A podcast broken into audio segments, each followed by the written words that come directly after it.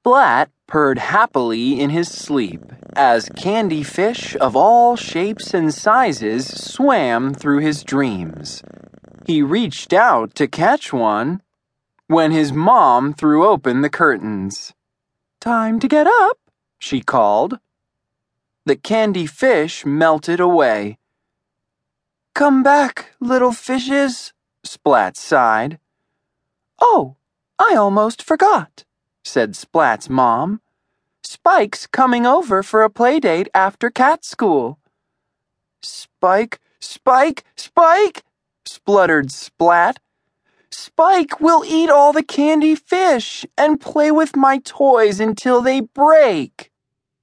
There will be plenty of candy fish, and we'll put away your favorite toys, said his mom.